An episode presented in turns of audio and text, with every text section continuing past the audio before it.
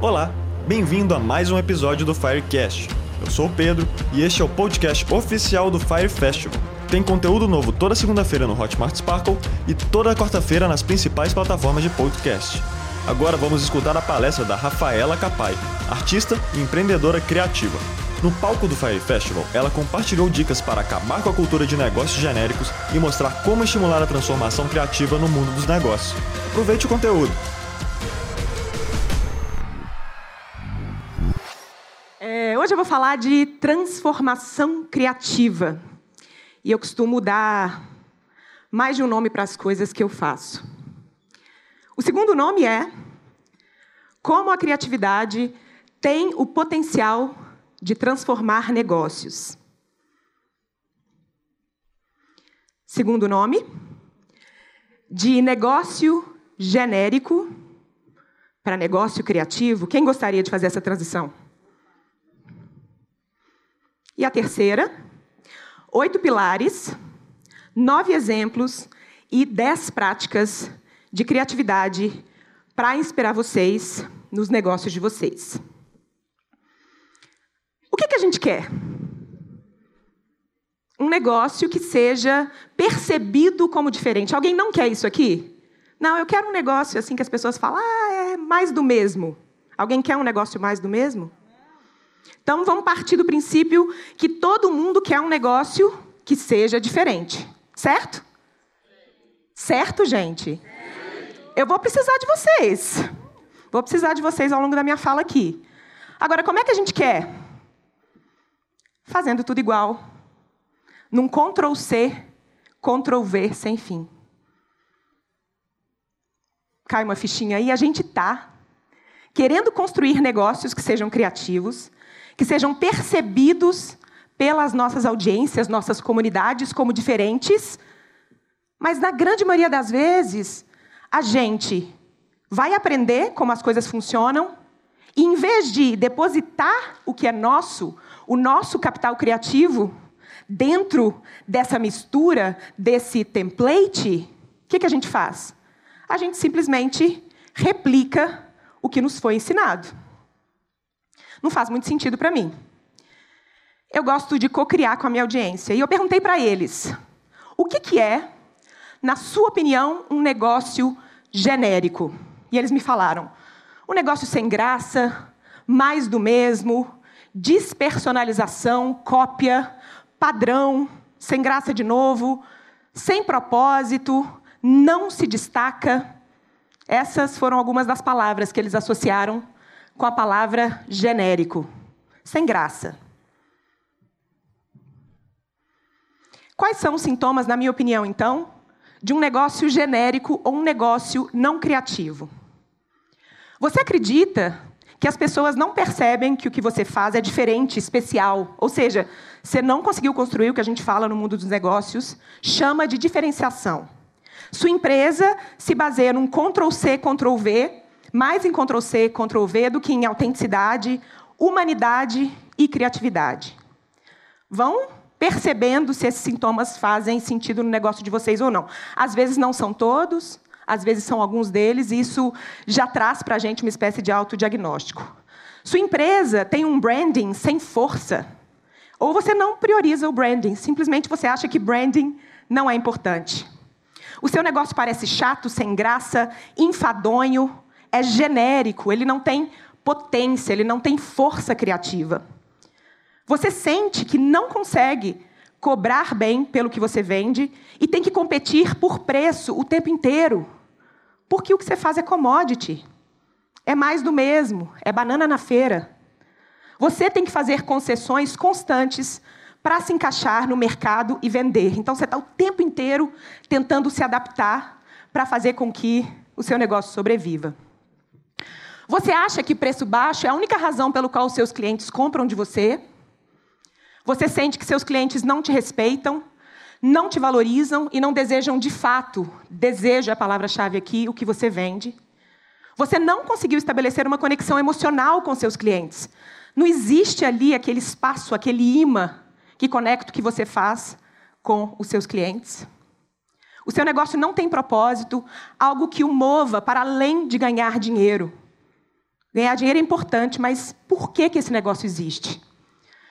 O seu negócio não tem a força de uma comunidade impulsionando ele para frente e demandando dele crescimento criativo. O seu negócio parece que ficou parado no tempo, ele não evoluiu. E sua empresa não retém talentos criativos. As pessoas não querem trabalhar com você. E sua empresa apenas sobrevive, ela não tem lastro, ela não está criando um legado. Bom, quem sou eu? Quem sou Joe? Eu sou artista, como o Clayton falou, sou criativa, sou empreendedora, sou multipotencial. Desde pequenininha eu danço, eu interpreto, eu canto. Em algum momento eu me perguntei, como é que eu vivo desses talentos? Como é que eu continuo fazendo isso que me enche, que faz o meu coração brilhar?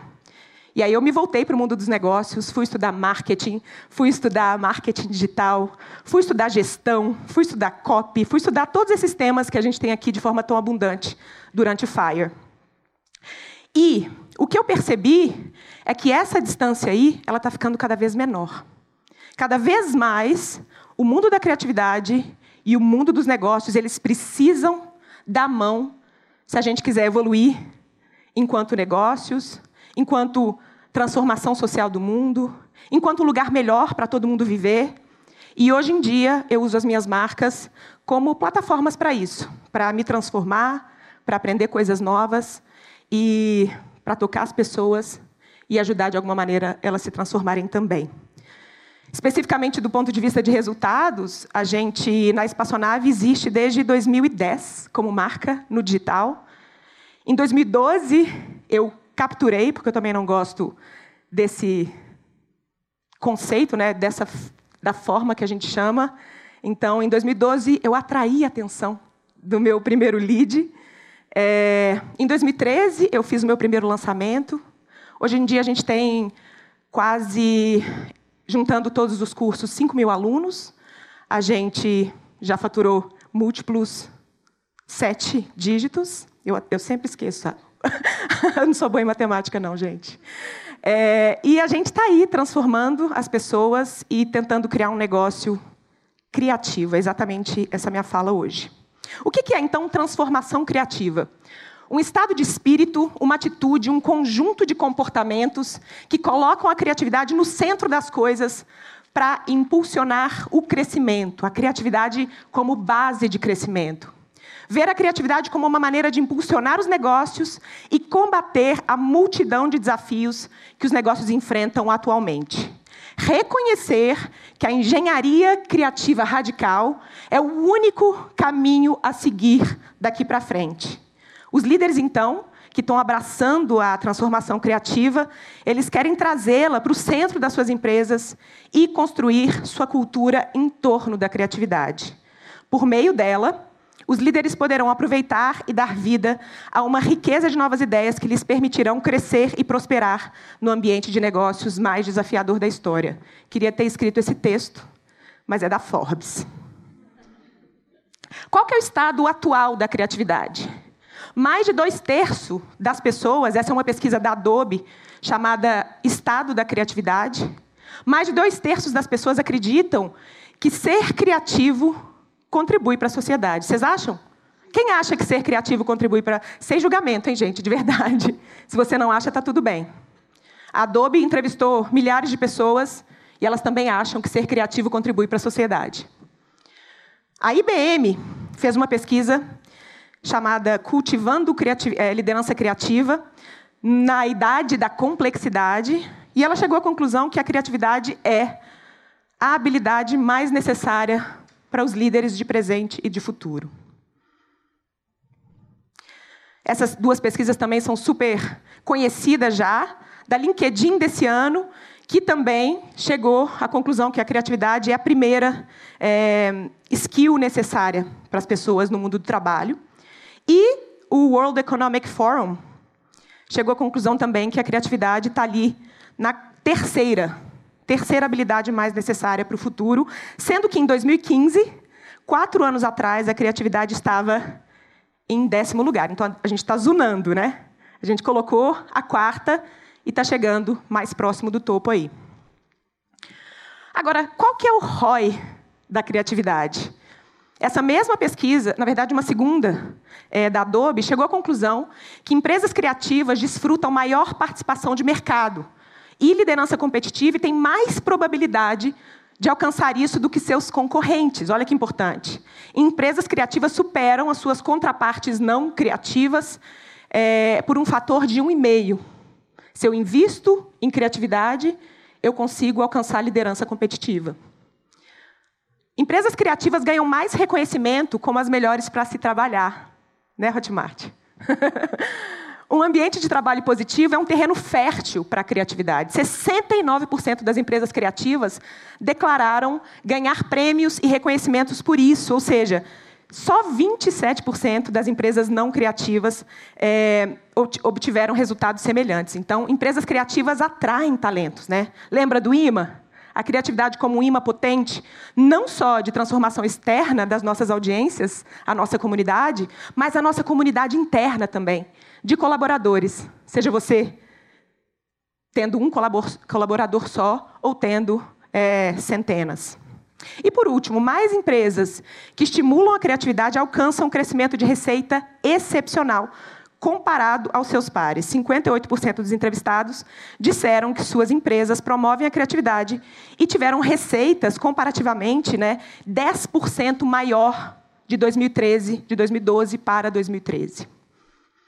Agora, apesar de todos esses benefícios, esse R O I da criatividade, sessenta e um por cento das empresas não se enxergam como empresas criativas.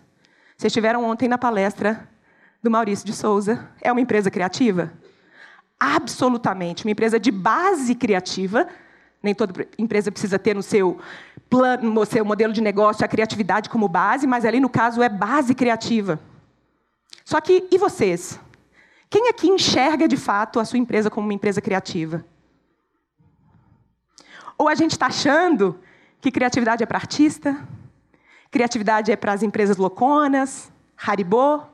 Apenas onze por cento disseram que as suas práticas estavam perfeitamente alinhadas com empresas prontamente reconhecidas como criativas. cinquenta e um por cento dos entrevistados, ou seja, a maioria, disse que eram neutras ou não alinhadas com práticas criativas e dez por cento sentiram que suas práticas eram exatamente o oposto do que empresas criativas fazem. Então, observem as suas empresas. Vocês entendem que as práticas de vocês podem ser consideradas criativas? Ou vocês acham que as suas empresas são neutras? Ou, quem sabe, tudo que você faz está exatamente no oposto do que uma empresa criativa faz? Eu acredito que essa é uma oportunidade desperdiçada. E, para piorar todo esse cenário, apenas um em cada quatro pessoas acreditam que estão vivendo o seu pleno potencial criativo. De cada quatro pessoas, só uma fala: caramba, eu estou satisfeita com o que eu estou criando, eu estou satisfeita com a maneira como eu vivo. Eu tenho a criatividade como força, eu tenho a criatividade no meu dia a dia, eu tenho a criatividade como prática. Eu me sinto bem com aquilo que eu coloco no mundo. Esses líderes também, eles falaram nessa pesquisa como é que eles estimulam a criatividade. Algumas práticas já para a gente começar. Estabelecer metas em torno da criatividade. cinquenta e oito por cento deles falaram que fazem isso. Mas como é que eu estabeleço meta para a criatividade? Tem jeito? Tem. Colaborar com os clientes para alcançá-los. Aqui, cocriação. Cada vez mais a gente está vendo empresas que não criam coisas e produtos no vácuo. Elas criam coisas e produtos conversando com os seus clientes ou futuro, futuros clientes. Lideranças e executivos priorizando a criatividade. Então, você, como líder, chegando lá na sua empresa e falando: não, a partir de agora, criatividade é um valor, ou a partir de agora, a criatividade é um mantra, ou a partir de agora, a gente tem essas e essas práticas e essas e essas metas ao redor da criatividade. E, por último, o financiamento de novas ideias que surgem em brainstorm criativo e ideação, quarenta e oito por cento. Então, existe esse quociente criativo, né? A gente fala de Q I, o quociente intelectual, mas qual é o quociente criativo seu, pessoal, e qual é o quociente criativo da sua marca, do seu negócio? Perguntas para se fazer. Qual é o investimento pessoal, o seu investimento pessoal enquanto líder em criatividade? O que você está fazendo no seu dia a dia? Você está investindo em criatividade? Você está gastando o seu tempo com criatividade ou não? Você não tem tempo para isso. O mais importante ali é o batidão do dia a dia, a criatividade não tem lugar na sua rotina. Qual é o investimento atual do seu negócio em criatividade? Você está fazendo cursos relacionados com criatividade? Você está investindo em ferramentas que vão te ajudar a ter, né, tecnologias que vão te ajudar a buscar disrupção? O que você tem feito para colocar a criatividade no centro das conversas e processos do seu negócio? A criatividade faz parte da sua cultura? Ela está ali? Seus colaboradores são criativos? Você sente que eles são criativos? E eles percebem que eles devem investir em criatividade? Existe mesmo permissão para que eles sejam criativos? Para que trabalhem de maneira criativa? E não só trabalhem, mas que vivam de maneira criativa? Ou a gente está exigindo inovação e não dando tempo para a criatividade? Não existe atalho para a inovação. É preciso fazer o trabalho criativo do dia a dia. Eu vejo muito líder de pequenos e grandes negócios querendo ser inovadores, mas não tendo muito tempo para essas coisinhas de criatividade. Né? Não tendo muito tempo para práticas criativas. Não tendo muito tempo para brainstorm. Não, isso é besteira. Vamos focar no que importa. Vamos focar no que interessa. Eu não consigo inovar se eu não tenho a prática do dia a dia, o espaço do dia a dia para a criatividade. Não existe. Não existe inovação sem criatividade. A inovação é o primeiro passo, a criatividade é o primeiro prazo, passo para a inovação. Agora, o que é um negócio criativo de fato, se a gente fosse voltar no conceito, né?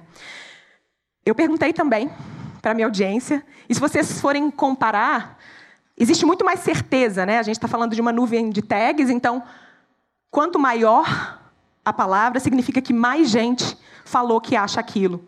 E a minha audiência, eu perguntei isso no Instagram, né? Nos stories do Instagram, e a minha audiência falou muito mais do que entende como negócio criativo do que entende como negócio genérico. Ou seja, um negócio criativo já ocupa um espaço maior na cabeça das pessoas. Elas conseguem definir muito mais um negócio criativo do que elas conseguem definir um negócio genérico. Claro, é genérico. Agora, quando eu falo de criatividade, eu sei o que eu estou querendo dizer. Eu estou querendo dizer personalização, propósito, verdade, experiência, essência. Faz melhor, faz diferente. Humanizado, inovação, autenticidade, quebra de padrões. Sustentabilidade que inspira pessoas. O que é um negócio criativo para vocês? Esse é um conceito democrático e é um conceito em evolução. Quando eu fui fazer o meu mestrado em Londres, em dois mil e dez, quando eu comecei a Espaçonave, para estudar esse tema, estudar economia criativa e empreendedorismo criativo, negócios criativos eram negócios de base criativa. Ou seja, eu desenho, eu pinto, eu bordo, eu escrevo, eu atuo, eu componho. E porque isso que eu faço na base desse negócio é criativo, essa criatividade gera valor. Eu posso chamar esse negócio de criativo. Mas, felizmente, esse conceito está evoluindo. E a gente não pode mais falar de negócio criativo apenas para profissões criativas. O próprio termo profissões criativas, em algum momento, vai morrer. Porque, se não for uma profissão criativa, essa profissão vai estar sendo feita por uma máquina. E, possivelmente, as profissões criativas também, né? Já existem robôs compondo, pintando e et cetera. Hoje em dia, então, a gente fala desse conceito de negócio criativo como um negócio que se reinventa, um negócio que pensa e valoriza a criatividade como base, um negócio que usa a inovação e busca a inovação constantemente, isso está no seu D N A, e eu vou apresentar para vocês alguns pilares disso. Só que esse, para mim, também é um conceito democrático. Felizmente, a gente está falando da evolução desse conceito e, hoje em dia, ele está à disposição de vocês. Um negócio criativo não é só mais um negócio de artista.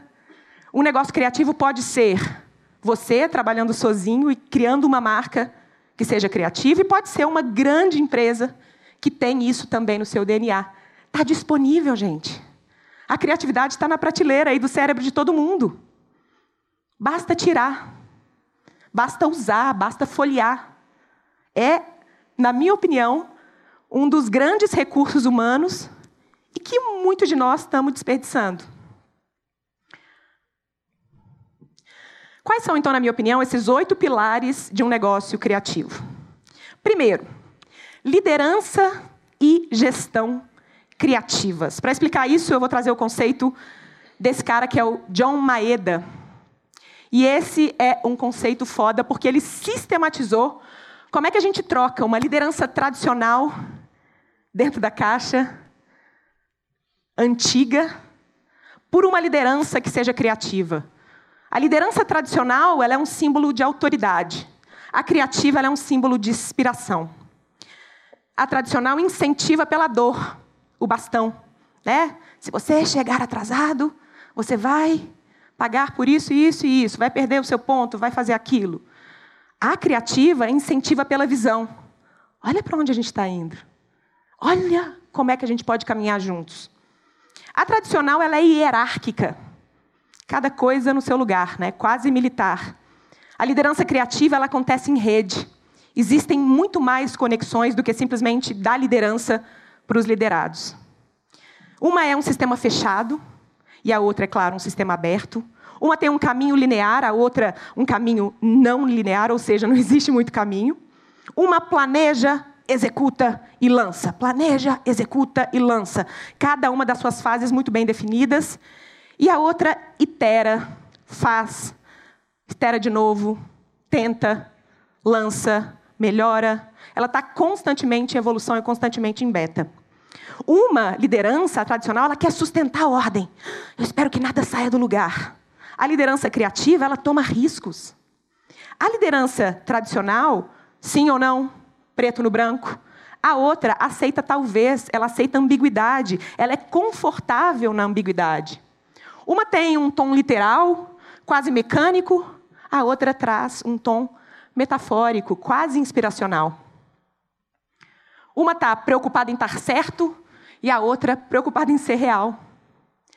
Uma está operando num modelo de orquestra sinfônica com um regente e está todo mundo olhando para esse cara e ele é o grande, né, tirador de ritmo. É ele que manda na parada toda. E a outra, ela opera num modelo de conjunto de jazz. Tem, tem espaço para improvisação. Tem espaço para um liderar de vez em quando e o outro tomar a palavra. O outro lidera também naquela área que ele é melhor e depois o outro também toma a palavra. Uma pensa como um general, um maestro. A outra pensa como um artista, como um designer. Uma tem uma via de mão única, a outra é interativa. Uma segue o manual, a outra improvisa quando percebe que é necessário. Uma ama evitar erros, a outra ama aprender com os erros. Uma tem uma comunidade perfeitamente em harmonia e a criativa, ela tem uma comunidade em conversa constante. Ela aceita dissonâncias, né? O objetivo dela não é ser harmônico necessariamente. O objetivo dela é ser vivo. Uma se esforça para estar certo. A outra espera estar certo. Mas ele sabe que se ele ocupar o espaço de um líder criativo, ele não vai estar sempre certo. Uma está aberta a feedback limitado. Não, eu estou aqui. Sua opinião importa para a gente. E a outra está aberta a críticas ilimitadas e quer saber, de fato, o que você está pensando. A pergunta é, vocês estão liderando tradicionalmente? Ou vocês estão liderando criativamente? Porque não se enganem. Não adianta eu achar que eu vou ter uma empresa criativa, um negócio criativo, uma marca criativa, se eu não mudo a minha forma de liderar. Então, não é à toa que o primeiro pilar é o pilar da liderança, tá? Com vocês, eu imagino. Vocês que estão liderando times e vocês que estão liderando comunidades. Vocês não são só líderes de possíveis colaboradores dos seus negócios. Vocês são líderes de pessoas, porque vocês têm uma comunidade, vocês estão apontando caminhos. Segundo pilar, inovação e D N A criativos. Né? Qual que é o cerne disso que você está fazendo? Existe imprintado no seu D N A, nas células, em nível celular do seu negócio, essa vontade, esse desejo de ser criativo?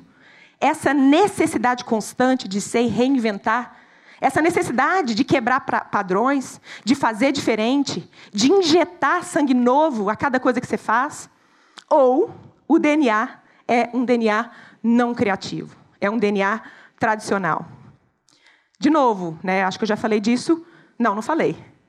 Essas coisas não são deterministas, né? Se eu não sou uma liderança criativa hoje, não significa que eu não posso ser. E se eu não tenho um D N A criativo no meu negócio, não significa que eu não posso ter. Eu acredito, de fato, que a gente consegue caminhar na direção desses pilares. Uma empresa tradicional vai mudar porque, porque vai ser empurrada pelo mercado, por todas essas transformações que estão acontecendo. Um negócio de D N A criativo, um negócio que enxerga a criatividade como pulsar, ela antecipa essas necessidades. Então, você está esperando o tsunami do mercado vir e te varrer, e aí você fala, estamos precisando mudar? Ou você está antecipando, você tem um binóculo que você está vendo lá na frente. Você fala, não, não vou esperar essa onda chegar. Eu vou mudar hoje, porque eu sou um negócio criativo e um negócio criativo antecipa essas mudanças. Propósito e valor distribuído, né? Sua empresa existe para quê? Se o grande propósito dela não for fazer dinheiro. Ontem eu fiquei estarrecida com o índice, né, que o, que o cara lá do Twitter, me perdoe, agora eu esqueci o nome, trouxe ontem na palestra dele. setenta e sete por cento das empresas poderiam morrer e ninguém ia sentir sua falta. Vocês acreditam que se a empresa de vocês morresse, alguém ia no enterro? As pessoas vão vestir um luto porque a sua empresa morreu? Ou não vai fazer diferença? Mais do mesmo. É o remédio genérico da prateleira. Um negócio que tem propósito, ele é ferramenta de transformação de mundo. Não dá mais para um país como o Brasil a gente não usar os nossos negócios para fazer a diferença e distribuir valor para além dos nossos quintais. Legal. Modifica a sua vida. Busca melhorar internamente. Busca melhorar a situação da sua família. Busca melhorar a situação dos seus colaboradores. Mas chega uma hora que você precisa distribuir valor. Você precisa cuidar de alguém. Você precisa cuidar de uma comunidade. Você precisa assumir isso como plataforma de transformação do mundo. A gente não vai mudar esse mundo se a gente ficar esperando só os governos ocuparem esse espaço e se a gente ficar esperando só os indivíduos sozinhos fazer isso. Empresas têm potencial de transformação de mundo e a gente precisa abraçar isso. Comunica de coração para coração, né? Muito mais gostoso uma empresa que tem propósito. Ela te conecta com algo muito maior do que você mesmo. Então, você encontra aquela conexão com outras pessoas também. Um negócio que vai além de ganhar dinheiro, já falei.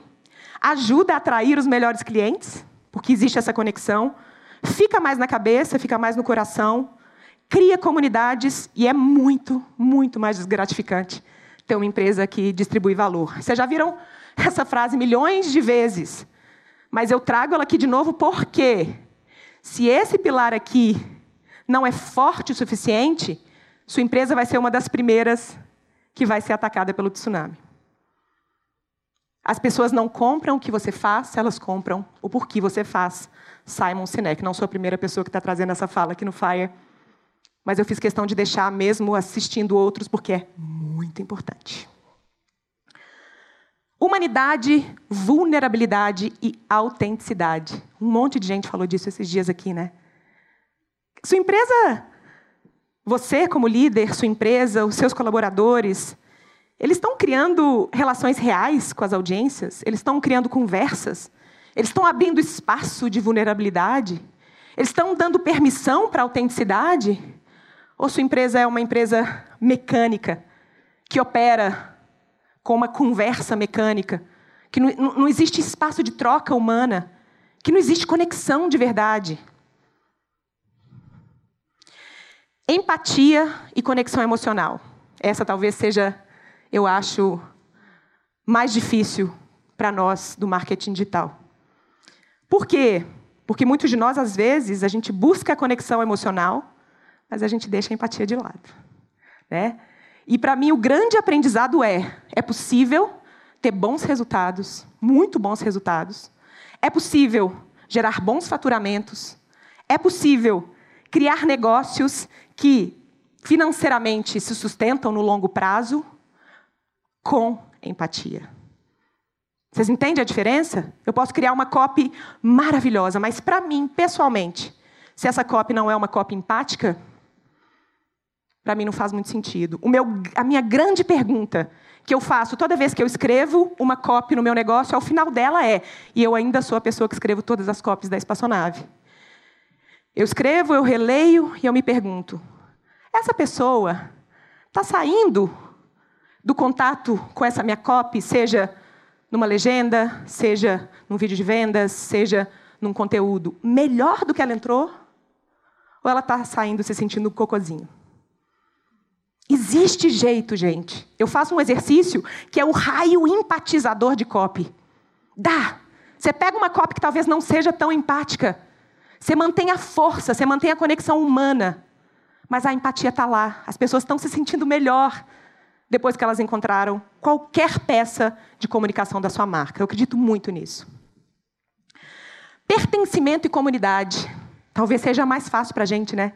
Porque a gente consegue, de fato, mover as pessoas, a gente consegue chegar muito no coração delas, e elas se sentem parte de uma comunidade, e essa comunidade ajuda a gente a crescer, e essa comunidade opina nos caminhos que a gente quer ir, né? Essa comunidade vai chorar se o seu negócio deixar de existir.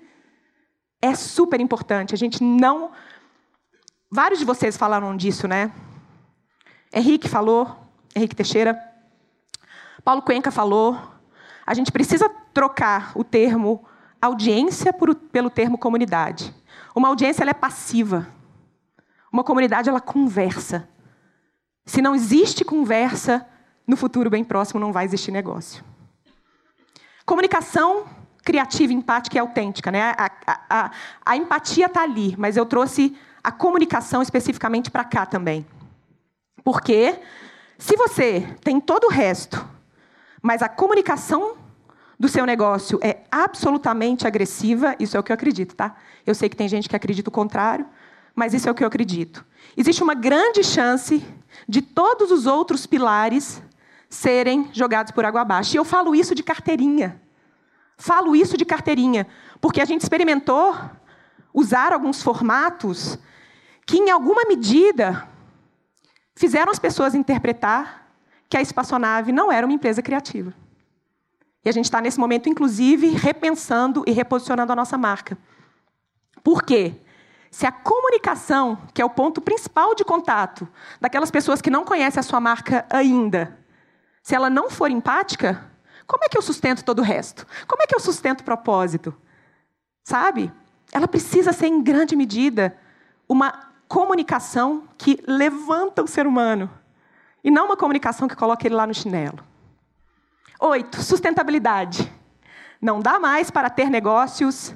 E aqui, quando eu falo sustentabilidade, não estou falando só de meio ambiente.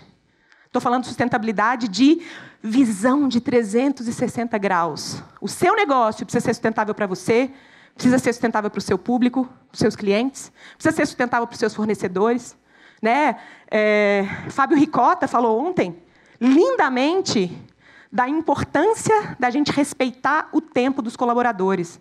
Que as agências estão sendo colocadas num moto contínuo desesperador, as pessoas estão trabalhando longas horas, elas estão tendo problemas de saúde mental e elas estão entrando em burnout. Então, gente, sustentabilidade não é só, mas é também se o tecido que eu compro é legal, se o papel que eu uso está prejudicando o meio ambiente ou não, se eu posso ser uma empresa carbon free. Mas é também, qual o impacto do que você faz? Você está impactando negativamente algum público? Você está olhando para o impacto da sua fala, do seu negócio, do seu modelo de negócio? Eu acredito que esses pilares funcionam mais ou menos assim. Se um deles cai, existe uma grande chance de que os outros também caiam juntos. Mas eu também acredito que não existe negócio perfeito.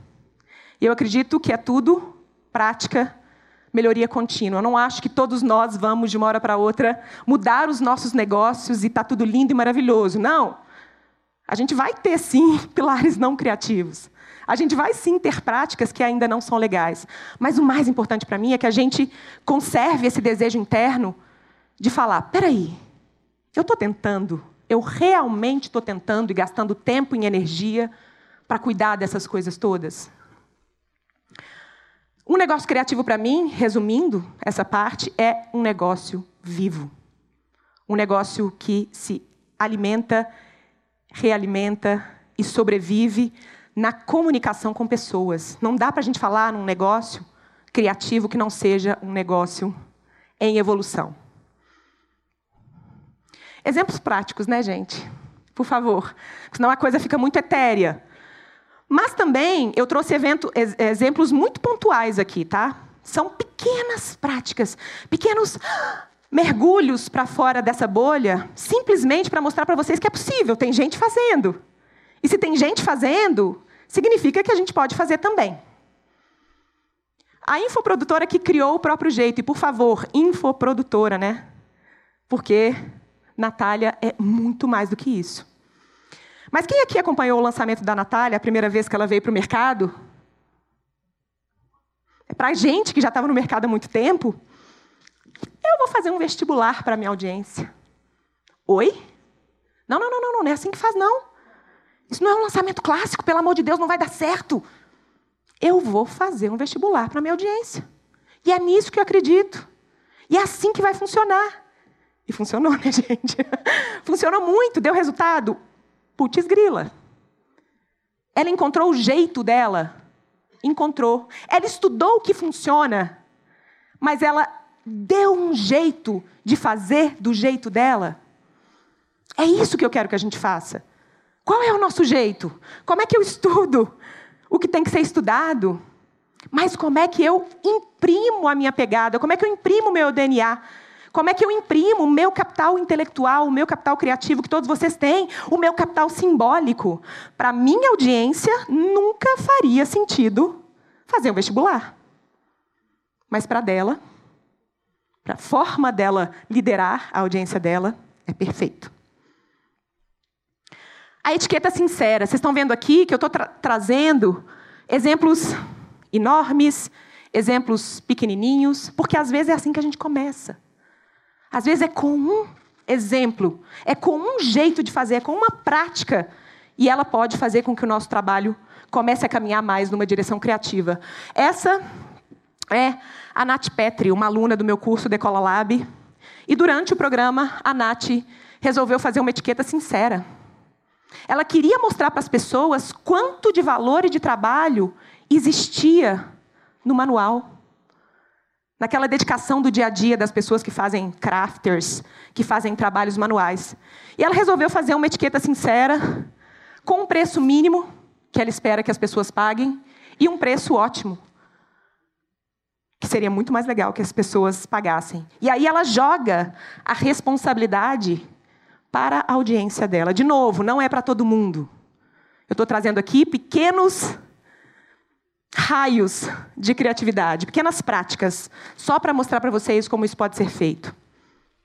Terceiro, a influencer criativona. Espera aí, eu vou fazer um, um public post? Como é que vai ser o meu jeito de fazer esse public post? Qual que é a minha pegada?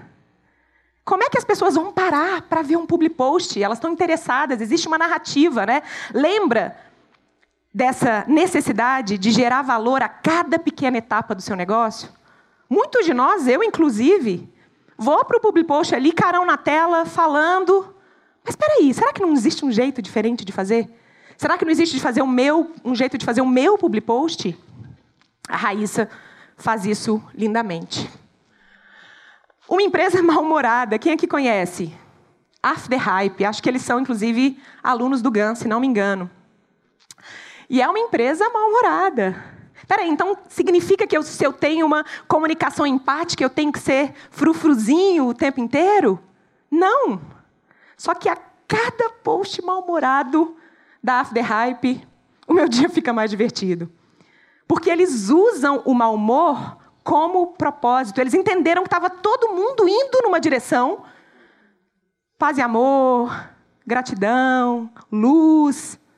Eles falam, peraí, gente, o mundo não é só isso.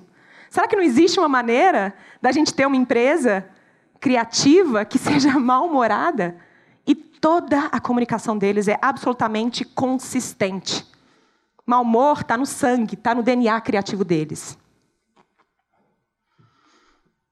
A loja de roupa que vende mais que roupa, vocês viram ontem, diretamente do dono, o Rony.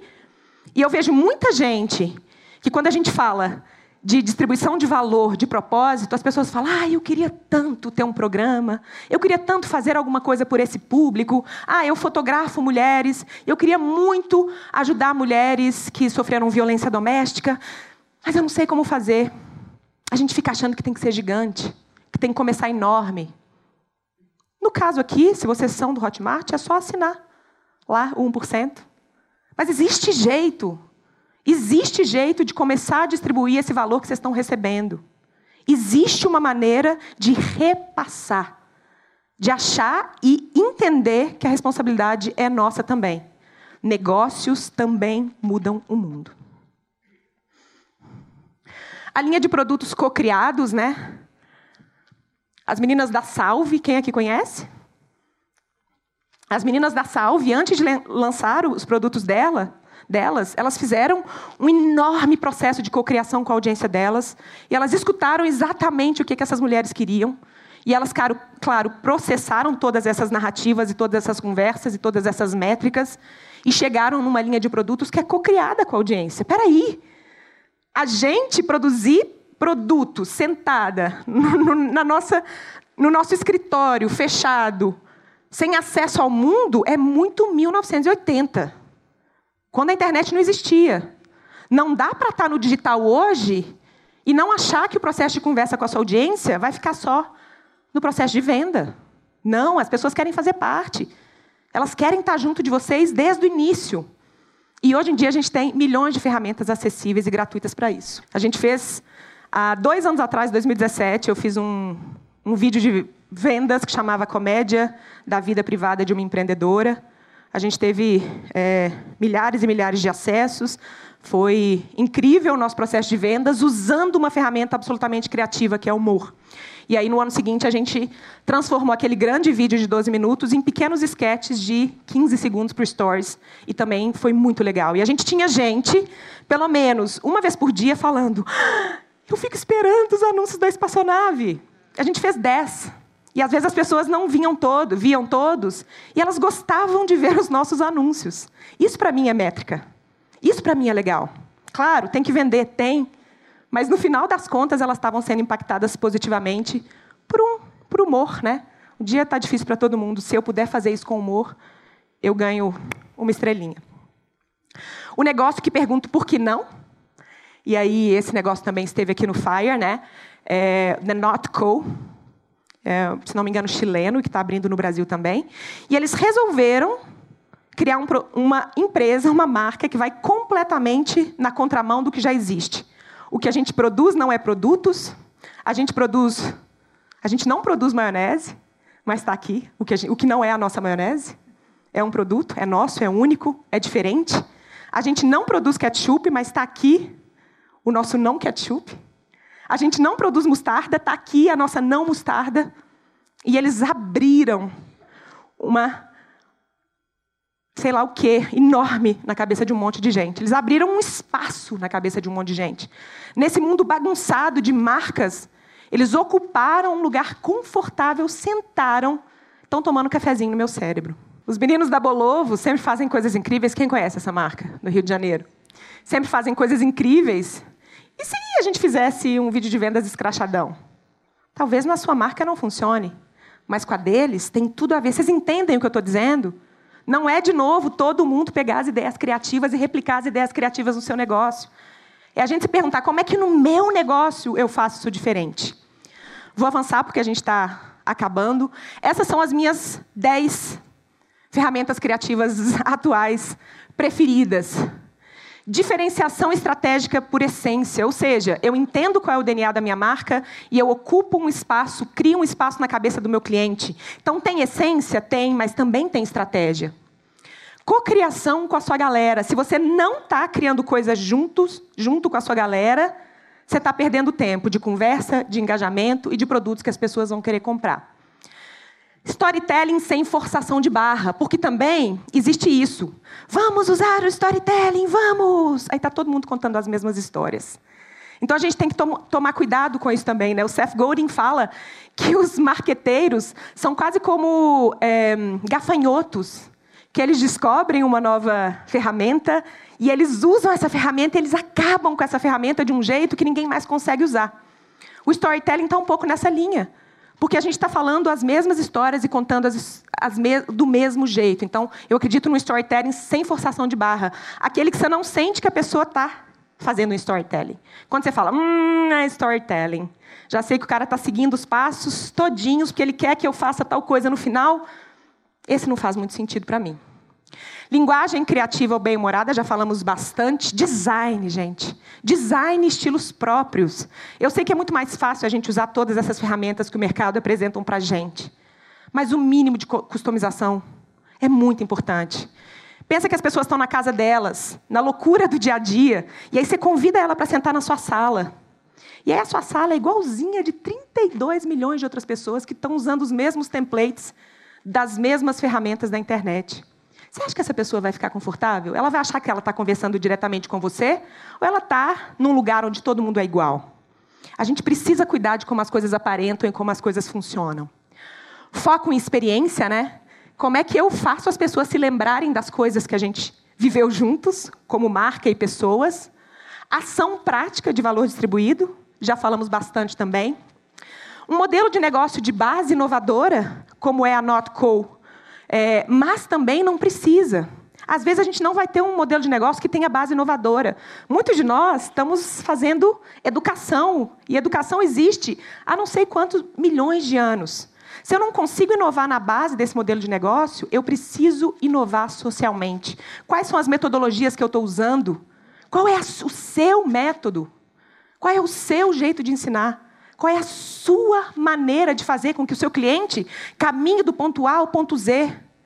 Isso você tem que ter certeza. Se você está educando as pessoas, você tem que construir a sua metodologia. E essa metodologia pode propor inovações sociais e, e, e criatividade. E, por último, tecnologia, né? Cada vez mais a gente tem ferramentas que ajudam a gente a fazer um trabalho incrível, com muito menos investimento do que se tinha antes. E quando a gente tem uma empresa que adota essas tecnologias rapidamente, a gente tem chance de sair na frente e ser reconhecido como uma empresa criativa também.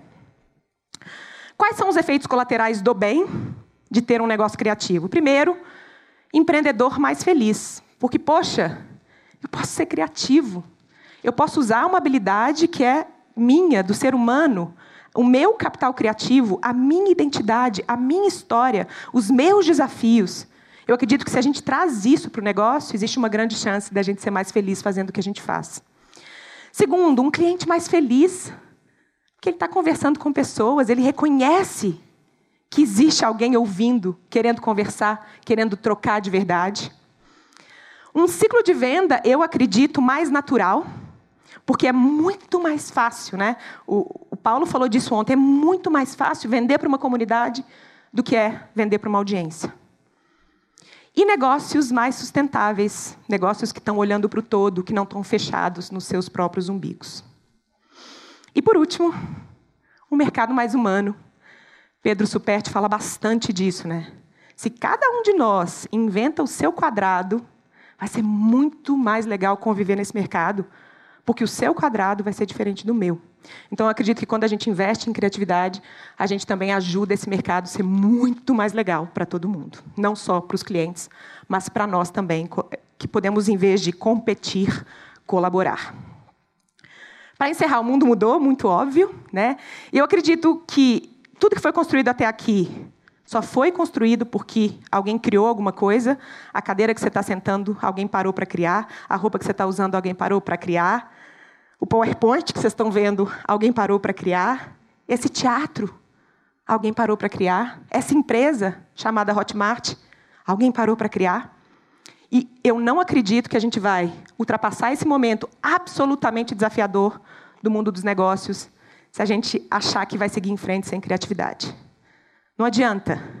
Eu acredito de verdade que, num futuro bem próximo, e talvez muito mais próximo do que todos nós acreditamos, Todo negócio será um negócio criativo. E aqueles que não buscarem essa transição, talvez não sobrevivam.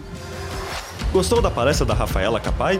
Então não se esqueça de seguir a comunidade oficial do Firecast no Hotmart Sparkle. Aproveite para seguir nossas redes sociais oficiais para ficar por dentro de todas as novidades do Fire Festival. No próximo episódio, você irá conferir a palestra do Kiko Loureiro, guitarrista do Megadeth e especialista em marketing. Interessante e curioso, não é? Até mais!